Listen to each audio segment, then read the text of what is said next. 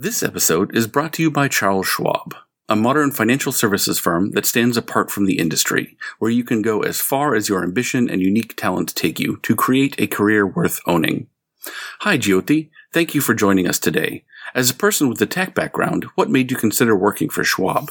I think although it's a financial company, it is technologically driven. You know, they're up on all the technologies and pretty much everything that's out in the market and this the standard to be used, they are there. And I think, yes, their domain is finance, but I think they are pretty technologically strong as well. I would like to tell the other programmers who think that Schwab is not a tech company, you're wrong. They have a very complex tech stack and it is going to be really interesting and very fulfilling to work here. To learn more about the technology career opportunities at Schwab, visit schwabjobs.com. That's Schwab, S C H W A B J O B S.com.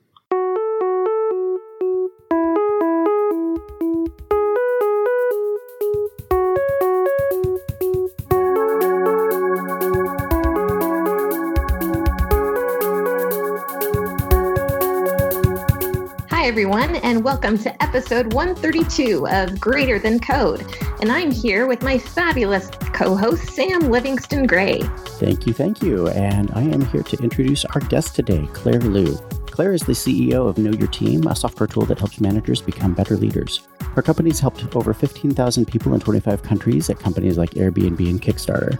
Know Your Team also runs an online leadership community called The Water Cooler with over a thousand leaders and thousands of conversations on hiring, firing, business growth, and more. Claire's mission in life is to help people become happier at work, which of course fits very well with our show. She speaks internationally on how to create more open, honest workplace environments and has been published in Harvard Business Review, CNBC, Inc., Fortune, among others. Claire is also an adjunct professor of entrepreneurship at her alma mater, Northwestern University. Claire, welcome to the show. Thank you both so much for having me. I'm thrilled to be here. And I hope that you were warned about this, but uh, we, of course, always open the show with our very favorite question, which is what is your superpower and how did you acquire it? I think what my superpower is, and I sometimes find it difficult to describe, but it's the ability to distill things.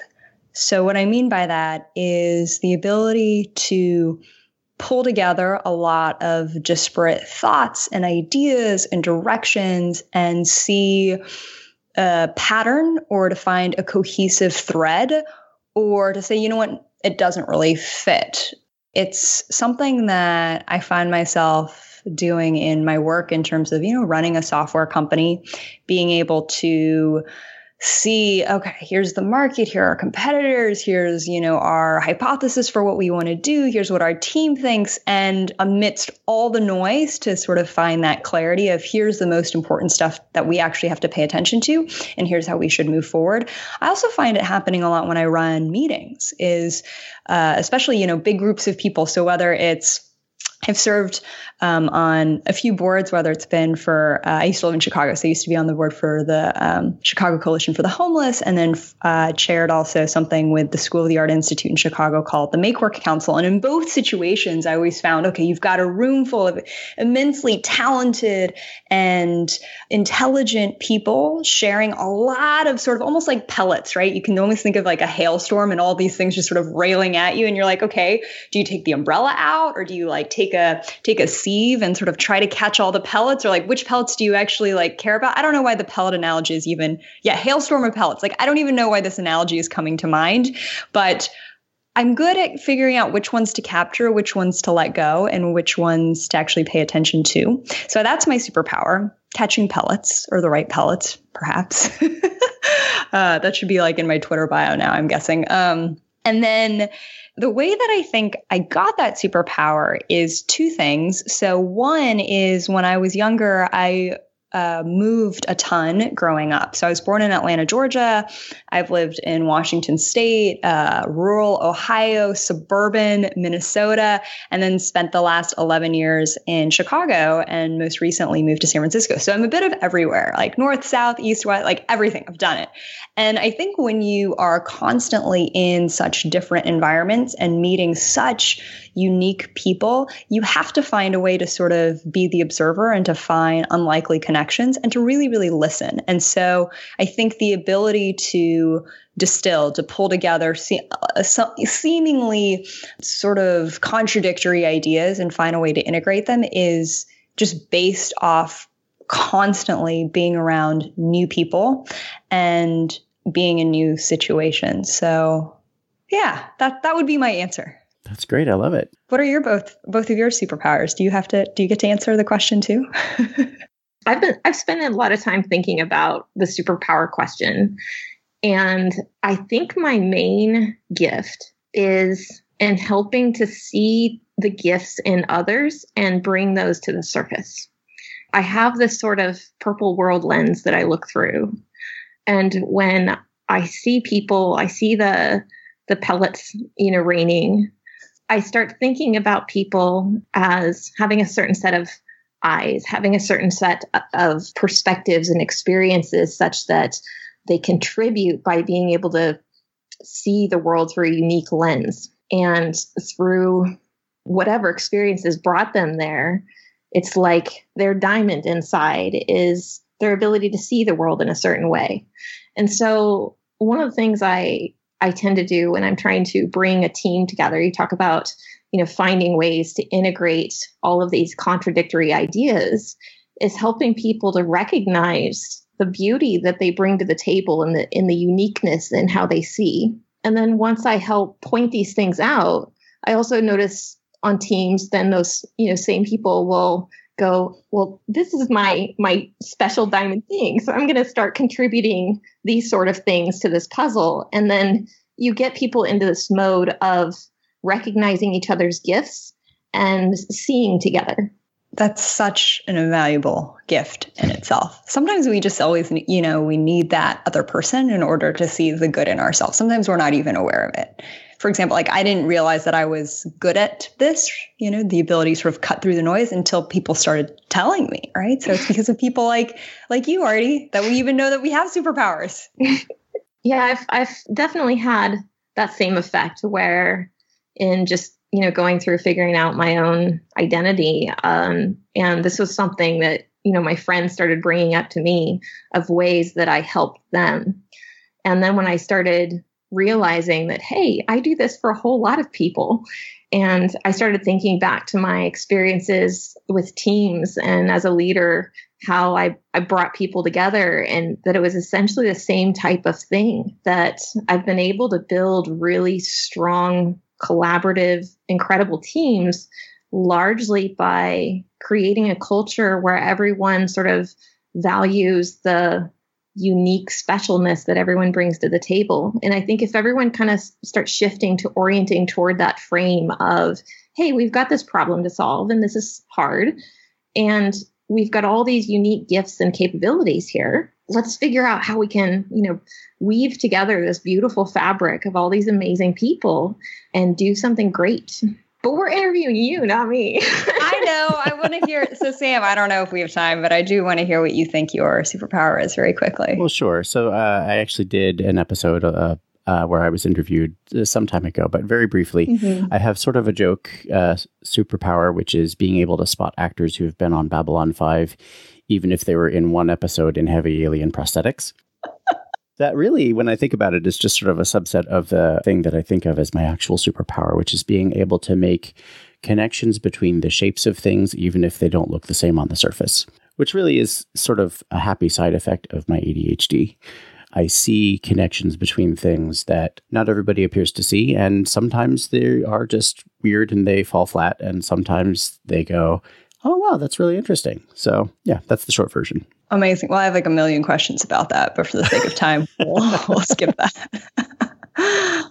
you mentioned wanting to talk about like people's worst boss, which could be fun and glorious for the past five years. So just quick background. Um, our company is actually a spinoff of Basecamp, which you're probably, you know, you may be familiar with just being uh, Rails folks. And so we're a really unconventional company. We've been a two person company for the past five years, profitable, bootstrapped um, since day one and serving, you know, tens of thousands of people over the world. And through that process, we've collected a lot of data around what really makes for the best leaders. And the question I've always been fascinated by is no one sets out to be a worse worse boss, like a bad boss, yet there are a lot of them, right?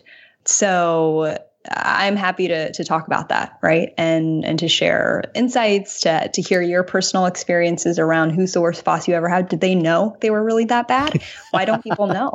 And most importantly, what can they do? And have you yourself personally, when you've managed people, made mistakes? What were those mistakes? And I can share what, from our data of thousands of people that we've both interviewed and surveyed, what the biggest mistakes. There are nine of them, but we can just go over like in particular. But and there's, I mean, there's many, many, many, but sort of the biggest ones, and I can share.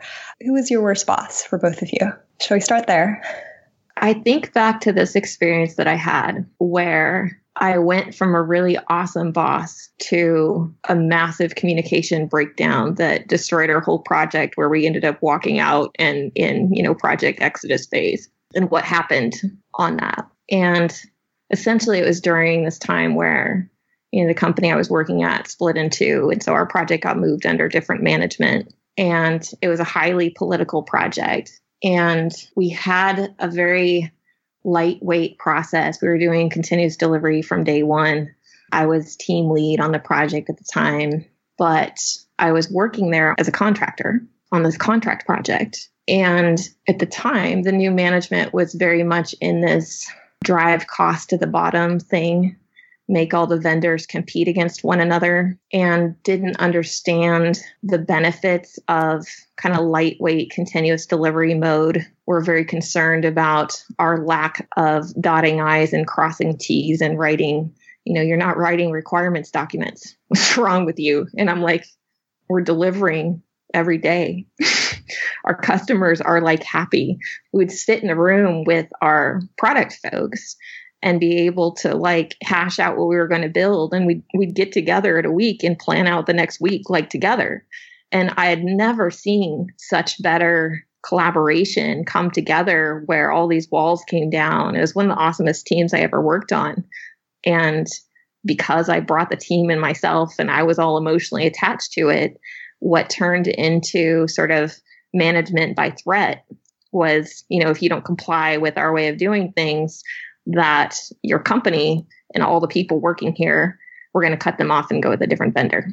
And so as things started falling apart from the tension of that, we end up, you know, working 60, 70 hour weeks sometimes. And because I was team lead, I ended up setting a precedent for the other people on my team to work crazy hours and stuff too and to you know shift gears into this emergency mode and throwing principles out the window. You know we started all I, you know i was like super tdd zealot type and then by the end of the project i was like deploying code to production without even executing it.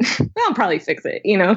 I mean it's it's like you start seeing how far you come when you get so exhausted and you just don't care anymore. And i was trying to explain technical debt and all these things. And it was just like massive communication breakdown. And, and we couldn't get on the same page. And I learned a lot from that experience. It was the heartbreak of that experience that ended up driving me to write a book. well, there you go. Silver lining, right? Then, in some yeah. ways. I mean, I think, Arty, one of the things that comes to mind when you're sharing that is just how, and this is a trend that we've noticed in the hundreds and hundreds of leaders that we've worked with, is how pressure begets pressure begets pressure begets pressure, which is that if the CEO is feeling pressure from the market or from competitors or deadlines, whatever it is, she or he passes that down onto the executives who pass it down, down onto the managers, the team leads like yourself, who then pass it on to the team. Yeah. And everyone goes, wait, where is this? Like, what, what, why are we all so like freaking out and like rushed? And it's because whoever, you know, that leader is at the top, like they're getting influenced by something and that it just trickles all the way, all the way through unintentionally. Yeah. I think one of the big things I learned was just that the humans sort of lost their ability to see one another. And as opposed to looking at the whole situation from a situation of these are bad people, of realizing kind of the context of pressure, realizing the the culture of objectification is sort of a duty. Like we have to be cold and make calculated decisions because it's our job. And a lot of the message of what we're trying to say, I used words like pain and you put on your cold hat pain. Why do I care about pain? And so, what I ended up writing a book about was breaking down what is pain and why should we care about it? And how can I translate this into some kind of objective metrics to measure what pain is such that we can bridge this communication gap and find ways to bring people together on the same side? Because, you know, at the end of the day, we're all trying to make the organization successful, right? Exactly. Yet that gets lost so easily. Isn't yeah. that interesting? Yeah. We lose sight of that so quickly. How about for yourself, Sam? Who is your worst boss? You know, I have so many to choose from. and I had thought about this before, and, and I I was pretty sure of where I was going to go with that. But actually, already hearing you talk about that experience, I'm actually going to pick a different example that dovetails, I think, with what you were saying. I used to work at a company that was, uh, while I was there the first time, it was like probably the most high functioning agile team that I've been on, and it was, it was a really good tech team embedded within a, a financial company that didn't quite understand how to be a tech company, and didn't understand that they were, as so many don't. So I left that company. I went somewhere else for a while, and then when I got tired of that job, I actually wound up going back to that same company again. And uh, it was interesting to see how things had moved on. And things were sort of going pretty well for a month or two after I came back. And then uh, they hired a new CEO. And that new CEO, within a few weeks, came to the office where all of the tech team was and delivered what he probably thought was this great motivational speech about how, like, we really need to, like, dominate this market and that requires firm decisive action. And so we're, we're just going to have to do this thing where like if i tell you to take that hill you're going to go take that hill. And i almost quit on the spot. I actually made it a few more months, but yeah, I'm just cringing over here with the language, like the war language that you just uh-huh, yeah, and I, I thought about this at the time. Like, my thought at the time was like, that was probably what somebody could get away with in their career as a motivational technique for managing salespeople whose job is based on hustle, right? In a lot of cases, your I'm putting air quotes here, success as a salesperson depends on how many people you can go out and talk to. Because if you have a certain percentage of your contacts work out, then if you just have lots and lots of contacts, then you'll have more successes. And here's a connection that I that I hadn't made because I hadn't read this until a couple of days ago. Um, I was reading a, a really great book called "Okay, Fine, Whatever," um, and it's a a very personal memoir about somebody with uh, anxiety problems and, and a few other issues as well. And she she's a hilarious writer. Uh, her name is Courtenay Hameister. I'll put that in the show notes. Um, but she has this chapter towards the end where she talks about cortisol, which is a hormone that your body releases under stress, and how cortisol gets your body ready to uh, fight or flee. And in doing that, it shuts down things like digestion. And unfortunately, it also shuts down your ability to be particularly creative. And the connection that I only really just made as we were talking about this just now is that not only was that not a great way, I mean, maybe not the best way to motivate salespeople, but it might have been effective. It really was a terrible way to motivate developers and other people in tech because our jobs depend on our ability to be creative, to find solutions to problems that don't necessarily require brute force to implement. So that was not only counterproductive, it was really counterproductive, I guess. so what it what it reminds me of is, and there's so much research that's been done on this, is that it, it sort of harkens back to a very traditional framework of leadership that is widely adopted, especially in the military, because it is effective, to your point, which is command and control, right? So do this, say this, or because mm-hmm. I say this, and if I tell you to go take this hill, you'll take this hill. And what's fascinating about that framework that a lot of research has shown, particularly there's this seminal researcher named Edward Deci who did a lot of studies in the 1980s and 1990s around specifically intrinsic motivation. And the problem with command and control leadership is that it completely disregards the potential or the belief that people are intrinsically motivated by things. And what Deci's research really revealed was that when your motivation is extrinsic, so it's because someone is telling you to do something, that's why you're doing something, a few things happen. Your performance is worse, results are not as good, you learn less in the process, and you don't actually enjoy it as well. It's like everything that could possibly be bad happens when you exert external control. And this is probably somewhat conventional knowledge in, in the business setting. You know, more and more folks are coming around to this idea of, oh, yeah, command and control isn't good. You know, you have to inspire people, you have to tap into their motivation. You hear that, right, as well. But that still is implicitly referencing control right? Like, oh, we have to empower people. I actually hate the word empower. I hate that word. When people say you have to empower your employees, it's like, actually, that's not true. Because what empower means. You just have to get out of their exactly, way. Exactly. Because if you look up, exactly, Sam, like if you look up the definition of empower, it means to give power to someone. And here's the thing people already have power. People already intrinsically have motivation, ideas, skills, talents, gifts that we, you know, were talking about earlier. So your job as a leader is exactly what Sam says is to get out of their way. And actually, what the true job of what the best managers do is they have the ability to simply create an environment for people to do their best work. It's to create an environment for them to realize their own intrinsic motivation. And that's, I mean, that's what I've spent sort of my life's work doing for the past 10 years is researching, studying, writing, and speaking on this topic and building a product around it.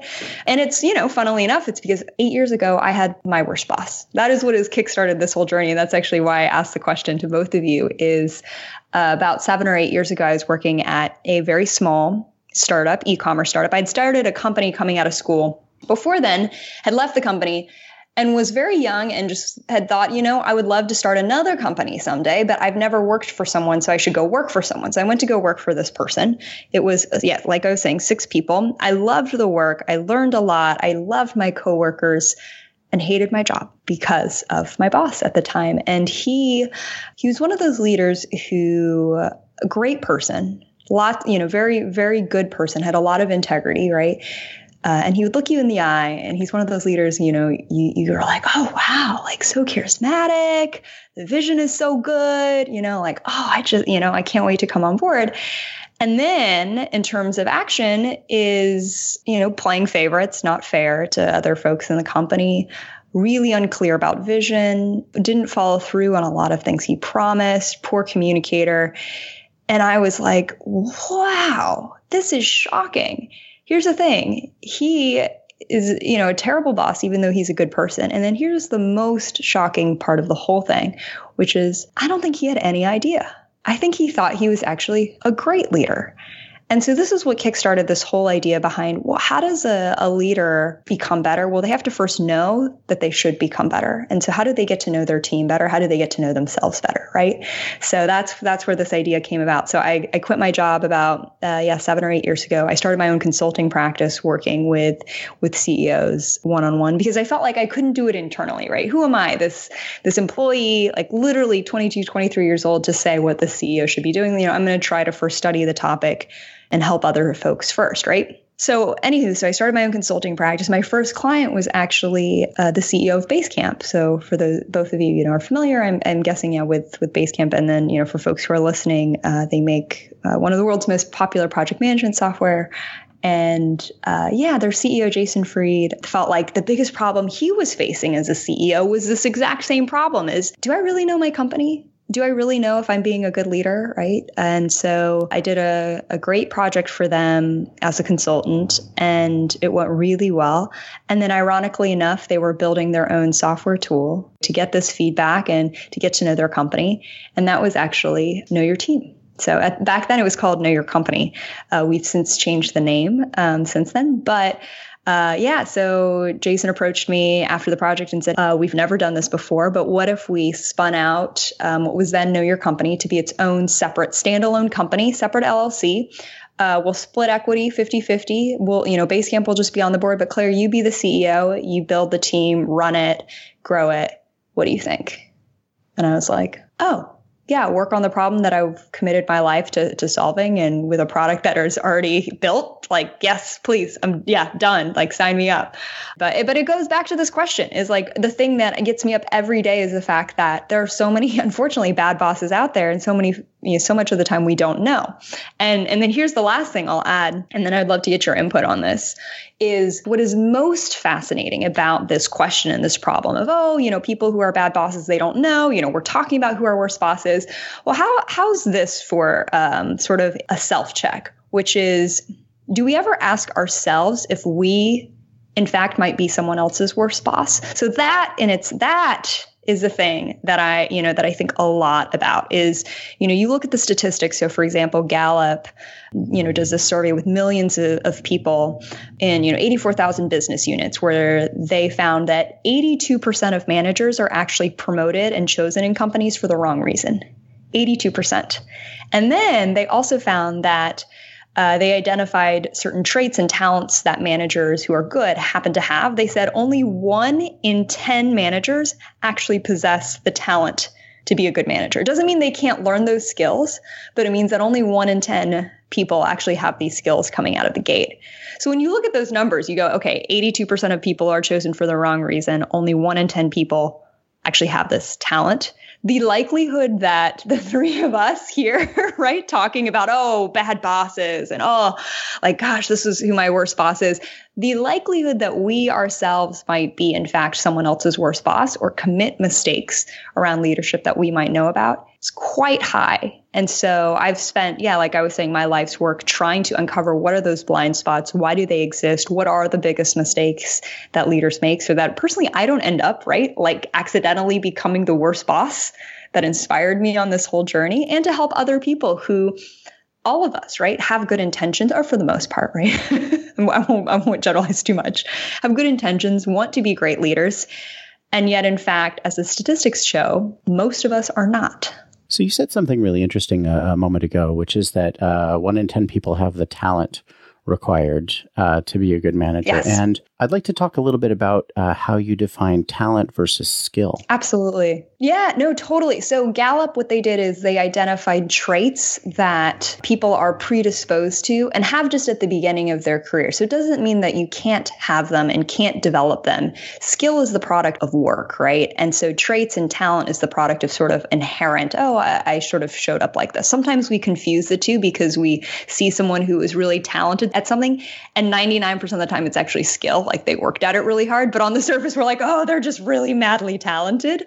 And so in this case, Gallup, they simply identify, I believe it was around six to eight traits around communication, accountability, decision making. Again, these are things that every single person can absolutely learn. Leadership, I mean, it's been studied, is learnable in the sense that it's a choice. Now, that does now here's here's the the catch though. Do certain people sort of start off a bit higher in the sense that they're predisposed to it based off certain traits that they have? Absolutely. But it doesn't mean that you can't learn those things. So all all of Gallup's work that they did was around understanding that the idea that we just sort of sh- because we're promoted show up and just because we now have this new job title all of a sudden have the predisposed traits is just not true and that actually only right. 1 in 10 of the people sort of show up on the job predisposed to becoming a good leader or being a great leader would you agree with that just sort of anecdotally curious based off your experience do you feel like you had to um, work to become a better leader do you felt like it came naturally this is something I've struggled with for a few years, actually, is that um, I find that I'm pretty comfortable at this point in my career with a form of authority that comes from expertise. Mm. I started out with a lot of talent in the in a, some areas that lend themselves well to programming, and then I spent a lot of time developing skills. And so at this point, I'm pretty good at a few things, and I feel comfortable leading in areas where I'm talking about those things that I'm good at. At the same time, I'm really deeply uncomfortable with positional authority. I'm sort of skittish about the whole management track, and I've been saying that I want to stay on the individual individual contributor track because, like, I don't want to deal with that stuff. I don't. I, I might mess somebody up. Mm, I'm kind of thinking about this too. In addition to like building up skill and having aptitude of certain kinds of things from that, you know, maybe you pick up almost kind of by osmosis in a way from the people and habits of the folks that you hang around. I think a lot of the aptitudes we build up are some mixture of culture, upbringing, self mix of things, certainly influences talent and, and aptitude. There's also this aspect of inertia, I guess you could say, of, of some kinds of skills are more difficult to develop than others. And I found that if I have a better understanding of my own strengths and the things that I'm able to bring to the table, and then focus on finding partners that are really good at the things that I'm not and developing a good relationship with figuring out how to communicate and work better and understand our differences and things. I think you end up picking up some of those skills by hanging around those folks that are good at those sorts of things. But there's also a magic to, you know, I, I think this is why too I started spending a lot of time going, oh, these are what your gifts are, and these are what your gifts are, and and I sort of look at it almost like as a puzzle of weaving different people together that have different sorts of aptitudes and strength. And one of the things that I found myself shifting in these days, I've got an incredible amount of inward sense i guess like inside sensors. I can i can take ethereal models inside myself and draw pictures of things. So i'm really good at modeling. But part of being super inward focused is also having a lack of sort of reflexive outward sensors of kind of being able to feel the room, see all the things in the hailstorm and and pick those, you know, things out and weave the threads together. And so I have a whole lot of outward creative flow and I can pull people into this creative mode. But my way of empathizing is largely listening to these patterns and I can build a good mental model of what someone's inward experience is through projection but I can do that really well in like a one on one kind of basis. But trying to do that in a room context, like the things that you're talking about, I would be like, be so awesome to pair up with you and then we could synergize our cool abilities and you could like figure out the threads in the hailstorm and I could give you lots of hail and you could like figure out how it all goes together. I'm like I want all the hail. All the hail. Give make the hail rain. No, I uh I mean, I think that's the beauty of teams that I think when when we're part of teams and when we lead teams, the diversity of thought and the conf- the disparate strengths and distinct strengths on paper sound good, but in reality are, you know, can feel quite frustrating. I mean, how many times have the three of us been in meetings or conversations with people where you're like, oh, if only they just, you know, like, why can't they just see it the way that I do? If only they, it's constant, right? We as humans, we like people to be like us and to agree with us. But, but to your point, Arty, that's so beautiful is the complementary and contrasting abilities that people have and just the acceptance that some of us are going to be predisposed to some things and others and for example like Arty i loved what you said about i mean you just know yourself so well you're like i don't want to mess people up like i want to stay on the individual contributor track because like I've heard what managers do, and I, that's just not interesting to me. I think it's brilliant. And I think actually not asking that question is one of the biggest reasons why we actually have so many bad managers, why 82% of the time companies choose the wrong managers. And actually, Gallup revealed this as they said that 82% of the time people are choosing the wrong managers because they're promoting them off being successful individual contributors. They're saying oh you were you know on time you were really articulate in this meeting uh, you know you put an extra effort whatever those things are. And when it comes to management it doesn't transfer over. And why do we hold management up on high as being this golden track that that's how you're progressing in your career? I mean that's why a lot of people choose it. It's not because they actually want to or because their gifts and their what they're pre you know are, are aligned with or what they want to be be doing. It's you know in many ways because we've inflated the the role, and so I try a lot, uh, really hard in in the work that we do to help uh, also aspiring managers ask themselves the real questions of, for example, how much do you like being in flow? because when you're a manager, you are never in flow. like honestly, like you are right. meeting with people, you're not coding, you're not designing, you're not making sales calls. You are meeting one on one with your employees. You are talking with clients. You're resolving interpersonal issues. You are like, that's one of the big, and it's, and to be frank, like, of course, everyone enjoys being in flow, but like, how much do you have to have that in your job? Because if you are obsessed with it, you shouldn't be a manager. Sorry. Like, you shouldn't be a manager unfortunately, right?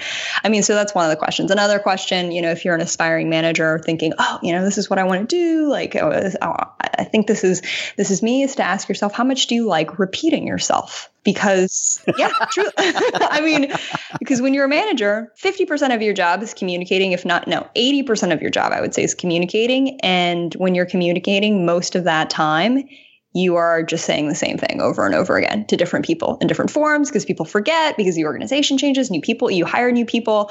You're just repeating yourself constantly. So if you get annoyed by that, management is not for you. And then another, you know, another question I always like to pose to, to aspiring managers is how much do you enjoy being a detective about people? There's a, a wonderful book written by Brian Little, Harvard professor, who's the sort of foremost expert on personality science. And one of his book, it's called Me, Myself, and I. He says that there are two types of people. There are thing specialists and there are people specialists. If you are a thing specialist, you love the thing. You know, if you're a thing specialist about writing, you love the words. If you're a thing specialist about engineering, you love the code, right?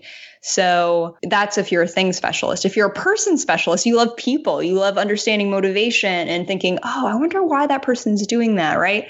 And so if you want to become a manager, you better be a, a person specialist. You can't be a thing specialist. Like you have to love playing detective about people. And so that's another thing to ask yourself. But yeah, those are just some of the questions around, you know, if you're an inspiring manager, it's like, do you really, you know, how much do you enjoy being in flow? How much do you enjoy repeating yourself? And do you like to play detective about people? Some people, are, you know, are annoyed by that. It's like, oh gosh, I have to like understand it. Like, oh, that's so much cognitive overload to understand every single person's motive, individual motivation.